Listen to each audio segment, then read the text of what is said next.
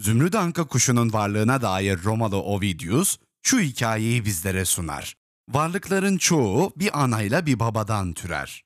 Ancak kendi kendine yaratan bir tür de vardır. Asurlular onu Fenix olarak adlandırır. Meyveyle, yemiş ya da çiçekle beslenmez. Onun ana besini buhur kokusu ve hoş kokulu reçinelerdir. İnanışlar onun 500 yıla kadar yaşadığını söyler. Oldukça yaşlandığı, ruhunun ecele yaklaştığı günleri hisseden bu özel kuş, bir meşe ağacının dallarına ölüm döşeğini hazırlar. Yarattığı yuvasına tarçın, Hint sümbülü ve mürrü safi taşıyıp duran Zümrüdü Anka, son nefesini bu biriktirdiği mistik koku yığınının üzerinde verir. Onun ölümü, yaprakların ve güneş ışınlarının yardımıyla yanarak gerçekleşirmiş. Ölmekte olan bedeni anne kuşu var ederken, yandığı her bir külden yavaşça doğan yeni benliği, yavru arketipini var edermiş. Yavru kuşunda en az ataları kadar uzun bir ömrü vardır. İnanışların devamında yavru büyüyüp güçlendikten sonra kendisinin beşiği, atasının mezarı olan yuvayı Mısır'daki Heliopolis'e taşıyarak güneş tapınağına bırakır.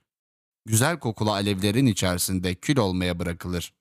Antik Yunan yazarlarından Herodot, Fenix'i şöyle tasvir etmektedir. Bizzat görmemiş olsam bile resimlerine rastladığım kuş. Tüyleri yer yer altın, yer yer kızıldır. Genel hatları ve büyüklüğüne bakıldığında bu kuş, ilk bakıldığında görkemli bir kartalı andırır, der.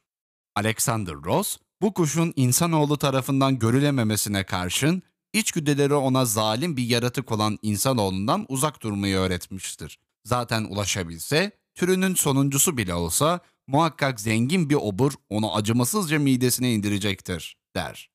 J.K. Rowling ise yazdığı Harry Potter adlı efsanevi seride bilgi adam Albus Percival Wulfric Brian Dumbledore karakterinin özel hayvanını Zümrüdü Anka olarak seçmiş, Harry'nin ürkünç ve zehirli basiliskle girdiği savaşta gözyaşlarını bir şifa kaynağı olarak kullanmıştır.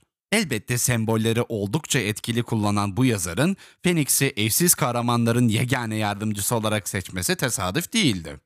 İran mitolojisinde Simurg, Türk ve Macar mitolojisinde Tugrul, Dumrul ve Torul, Duurul olarak adlandırılır. Birçok mitolojide karşımıza tek bir varlık olarak çıkan bu özel hayvan, Türk mitolojisinde çift olarak karşımıza çıkar. Biri yer altına inebilir. Tüyleri sihirlidir. Yanıp kül olması, ardından bu küllerden yeniden yaratılması onun sembolizmdeki en önemli noktasıdır. Bu özelliği sayesinde teslimiyeti ve yaratım gücünü temsil eder. Bırakabilmenin acısı ruhu dağlayan bir ölüm gibi olacak. Ancak yaşanan deneyim ruhu yeniden büyütecektir. Sembolizmde yanmak fiili yaşanan deneyimi anlatır. Sembolizmin altındaki mesaj sahip olduğun her şeyi senden alacağım der. Kişi bir hale ya da olayı bırakmaya ne kadar gönüllü olursa olsun ruhu yakan ateş yüreğin dem almasını o denli kolaylaştırır. Zümrüt Anka bizlere bırakmayı öğretir. Dem kavramı kişinin olgunluğuna, bilgeliğine tat katacaktır. Direnmekse yanan ateşi Hades'in azap dolu ateşine çevirecektir. Sembolizm oldukça yoğun bir bitişi anlatır. Sembolizmi kullanırken farkında olmamız gereken en önemli nokta bitirmeye razı olduğumuzu bilmektir. Yanacağın ana kadar edindiğin her şeyi feda etmeyi bilmeli ve razı olmalısın. Veil alevlerine değil, dem alevine dönüştürmeyi bilmeli insan. Zümrüt anka kuşu veya Fenix sembolizmi bilmeniz gereken şu efsanevi terimleri temsil eder. Dönüşüm, geçmişi arkandan bırakabilmek, yenilenme, mevcut olanın yok olması, sahip olduklarından özgürleşme.